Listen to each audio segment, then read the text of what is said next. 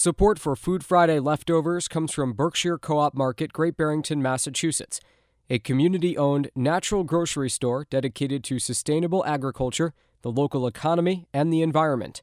Working within the community to better Berkshire County, one basket at a time. Berkshire.coop.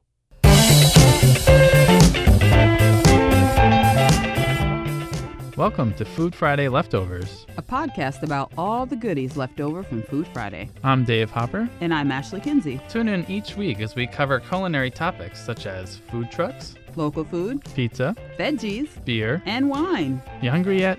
Huh, I'm always hungry. Well, on that note, Ashley, tell us what's in the fridge this week. We've got ice cream in the fridge. We're here with Dustin Rotenberg. and Matt Scott. of SoCo Creamery. Thank you for joining us. Thank you. Uh, my first question has to do with the conversation on Vox Pop.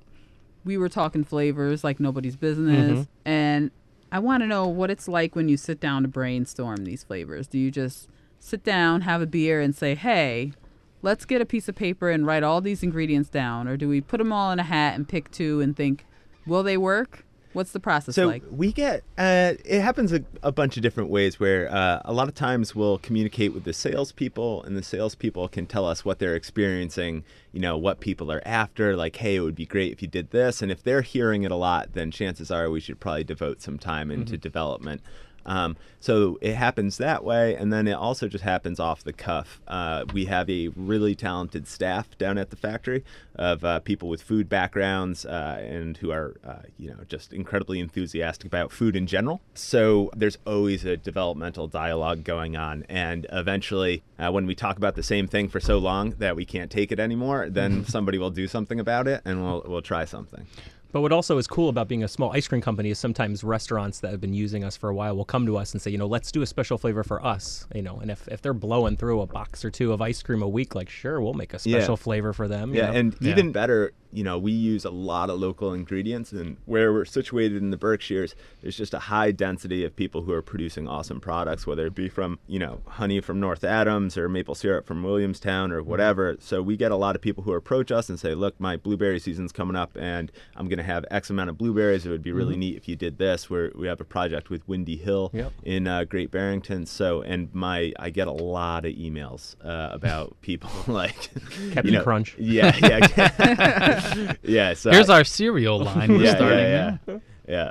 You guys are in um, like Honest Weight Food Co-op and stores such as that. Are there any stores that are out there that you guys want to be in? Are you start like pitching to other stores, or you just kind of let people contact you? No, no, no. No one's contacting me. I'm, I'm, my job's great, and sometimes I get really hungry because if I plan ahead of the day, I'm like, all right, I'm going to Albany. Where do, where do I want the ice cream to be? And I'll look up these places, and of course, if they're restaurants or something, like I have to look through their menu, their delicious menu. You know, what ice cream should I should I surprise them with to say, you know, this espresso cookie would go perfect.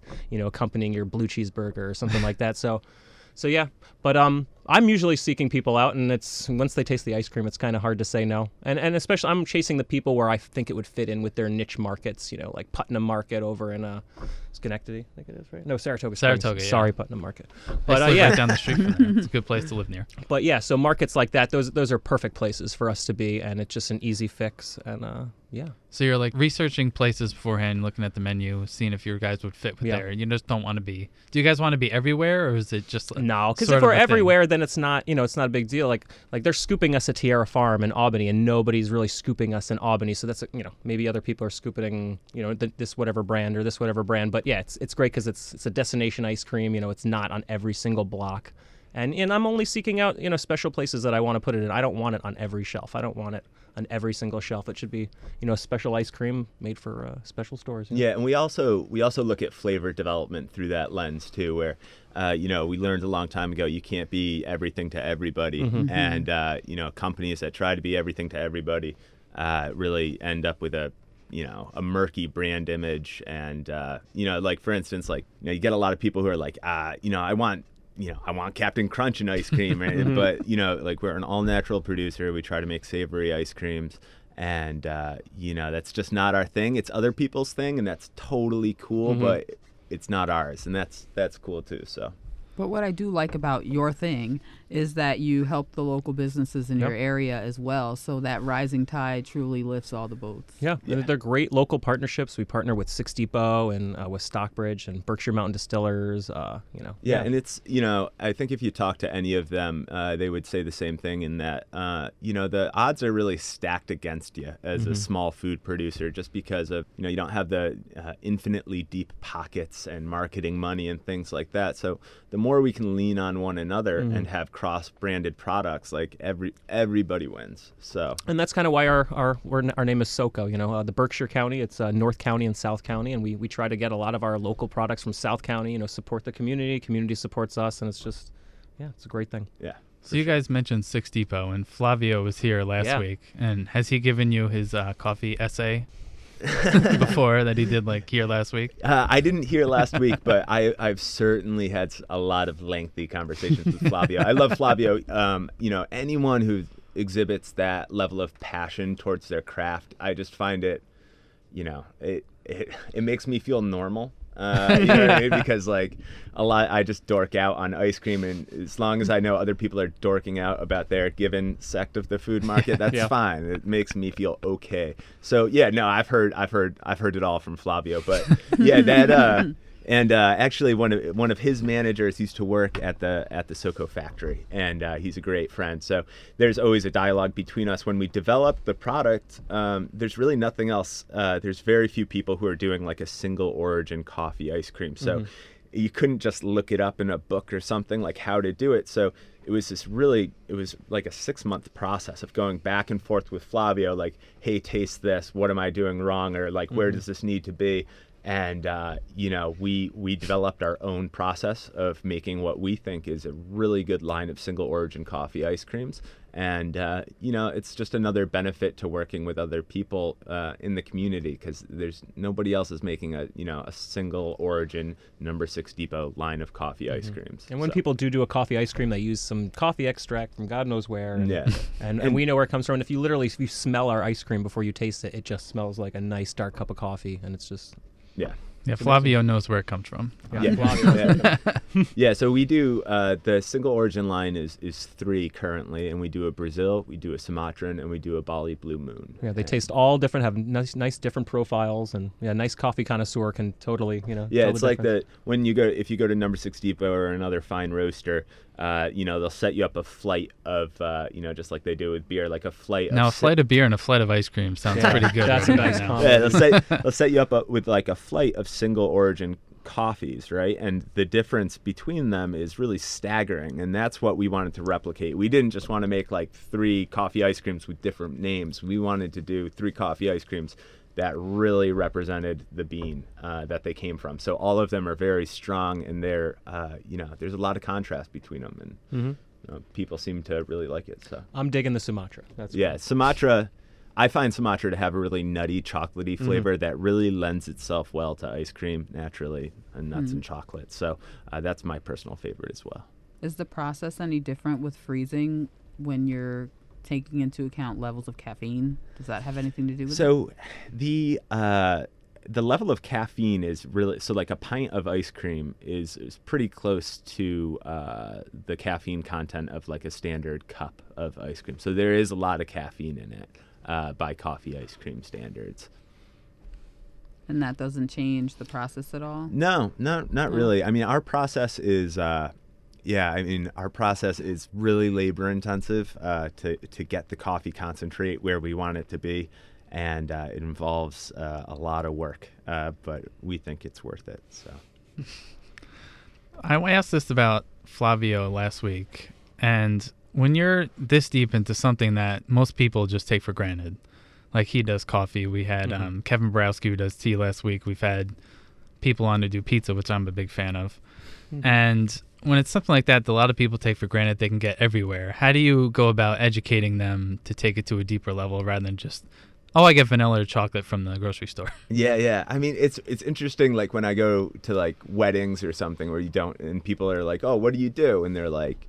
Do you say like- flavor master? Yeah, no, no, no. They give No, them a I, look. I ease into it. I ease into you it. know, whip out the business cards. yeah, yeah, different yeah, yeah. colors on it. Read it. um, no, so I um, yeah, I'll be like, well, you know, I, I make ice cream for a living, and they're like, really? And I'm like, yeah, like, well, somebody has to make ice cream for a living. Like, it's not that many people, but somebody. My guidance counselor didn't tell me about Yeah, that. exactly. Yeah, no, I, I drew the short straw. Here I here I am a decade later. But um, yeah, I mean, I think there's there's so much more awareness uh, about food in general of people thinking about where their food came from, like the components of the food and where it was manufactured, and particularly in this area of the country and where we are in the Berkshires, uh, people are more cognizant of where their food comes from.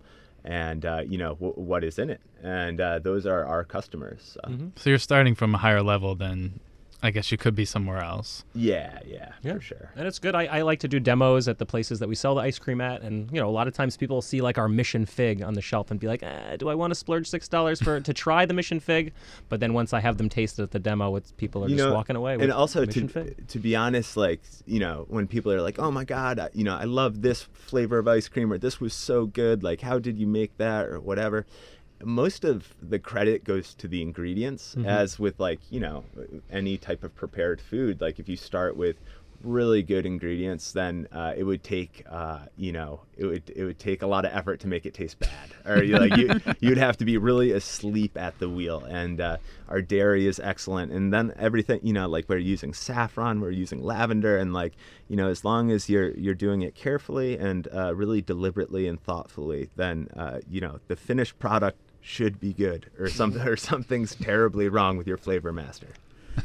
Well, nothing's wrong with you. Yeah. no. But I also like Well, to that's give a people uh, I like to give people a, a blind taste test of our vanilla, you know, matched up with anybody else's because you know, like with me, if I go to a diner, like I get a BLT. You know, if you make a really good BLT, something very simple, you know, then you're you, you know you're great chef. You know, Yeah. so with vanilla, like I want to make sure vanilla is amazing and people people Yeah. dig it. and it's yeah and it's just a commitment you know like sometimes using you know sometimes using the superior ingredients uh, is is not easy and sometimes it's not really cost effective either but i feel like once you've identified your you know what you want your brand and your products to be you just can't deviate from it like for instance like we uh, you know currently the vanilla market is going crazy you guys had a piece uh, i think npr had a piece recently about it so like 18 months ago i was paying $88 Say now two forty five or I something. no I pay 550 That's crazy. Jeez. yeah, and it's it's going to get worse. Uh, so what happens is the typical ice cream maker, right, is now using blends that have natural flavors in it because it's so it's so expensive to use vanilla,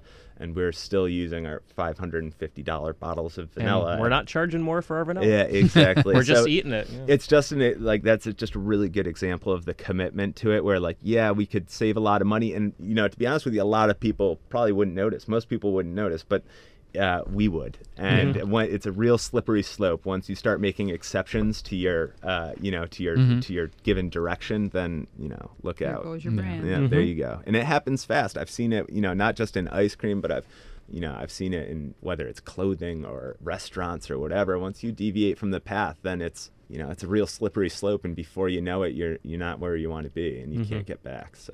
And is vanilla something you have to have Uh, an yeah. Yeah. Well, I mean, vanilla goes in so many different things, like the baked goods we make and stuff like that. And it's also so like I liken vanilla to salt, where salt is important in food to help you taste it, and salt's also important in ice cream. But you know, vanilla kind of serves as a salt, where it helps bring out the depth of flavor. So if you're using different primary flavorings, like we make a spiced chocolate, right, that has cayenne, cinnamon, and mint, and it also has a little bit of vanilla, and vanilla allows you to appreciate that depth of flavor a little bit more. So.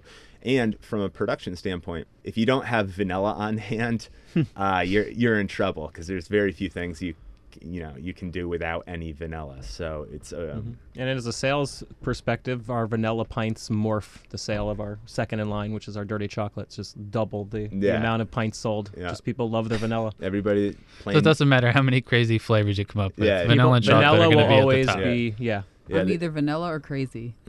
I like to go. I like to go half. Where like if I go out to like a nice ice cream shop or whatever, where I know I'm gonna get a good product, I'll go like vanilla bottom scoop, and then I'll go then I'll go bizarre top scoop. Because then if bizarre is bad, I can just can knock it. rely I on can the just knock vanilla. it right Yeah, in the garbage flick can. it off. Yeah, that's exactly Yes. that's exactly what That I do. is- that's, That's the a good idea. I might I try that. I don't know how many people I've you know have seen me throw ice cream away at like a scoop shop where like I was in the South Shore and I had some really bad ice cream. And uh, I took like two licks off it. It was like this huge seven dollar cone. I just threw it in the garbage in front of like a family of And they four. were like, They're "What's wrong with this guy? He doesn't know Uh, ice yeah, cream." and then I pressured then I pressured my wife to throw hers away, and she did. Follow She did. suit. And yeah. the child and the family cried. yeah, yeah, yeah. Yeah, no, I, Daddy I, dumps ice cream yeah, out I- every day. I have a one-year-old daughter, and uh, you know, very soon she's gonna she's gonna wonder why Daddy throws ice cream away. I bet. Does she get to try any of the? uh Oh yeah, yet? yeah. No, it, it's super. I mean, she loves it. She goes nuts. She goes nuts. But yeah, like so, I'll go. I go to our scoop shop in Great Barrington to because like typically when I eat ice cream, I eat it in the morning to like check to make sure it's okay, or I eat it coming off the line to check to make sure it's okay. But I like to go to the scoop shop in Great Barrington so I can serve myself and I can see how it's scooping and what the texture is like and how it sits on a cone, and I can eat it like our consumers eat it because uh, it's really important to experience it the same way. So I'll go there with my wife and my daughter, and uh, I'll take a lick, and then I'll roll it on her mouth area, and she, and she lights up. So it's great. Uh, yeah, no, she's she's gonna be really pumped in a couple of years when she realizes. realizes what's up, Yeah. Yeah, yeah. If you guys had to take three flavors of ice cream to a deserted island, which ones would you choose? Single origin coffee ice cream, the Sumatra, because that's what I eat every night. I get coffee, I get ice cream for free. I can have whatever flavor I want for free. I, I literally I pull a string, it opens up a freezer, and it's just like a freezer, like a walk-in freezer full of it, and I'm I'm only eating the Six deep every night. So yeah, Sumatra, our pecan butter crunch, Uh, and our blueberry honey lavender. I'd say. Hmm. yeah, that's good. That's a nice array. Right, right. Yeah, I mean, I like the ice creams where we make the candy. Like pecan butter crunch is one of it, where it's like a soft brown sugar toffee, and it's got roasty pecans in it and chocolate. And it's My just, wife is a huge butter pecan fan. She doesn't Oh, find yeah. too many around. Yeah, yeah. She's gonna like hearing that. So I like um I like tropical flavors. Uh, like my my preferred uh, type of cooking, like when I'm cooking myself or when I go out to restaurants, I love Latin flavors. I love really bright food. And uh, so like I prefer sorbets personally. Like I make like a mojito sorbet that's just, you know, fresh mint and fresh lime and it's just delicious and refreshing. Um, and I, I love mango, so I make a mango lassi ice cream that has cardamom in it, and it's uh, it's phenomenal. So That goes well with the tropical island. yeah, there you go, there you go. All right. Well, thank you guys for being here. We appreciate it. You so it. much. Thank you. Yeah, no problem. That was Matt Scott and Dustin Rotenberg of SoCo Creamery. Find them at sococreamery.com. This has been Food Friday Leftovers. I'm Ashley Kinsey. And I'm Dave Hopper. Be sure to check out Vox Pop Food Friday every Friday at 2 p.m. on WAMC Northeast Public Radio. Our producer is Jim Labulis. Our theme is Beach Disco by Dougie Wood. Food Friday Leftovers is a production of WAMC Northeast Public Radio. And tune in next week to see what else we find in the fridge.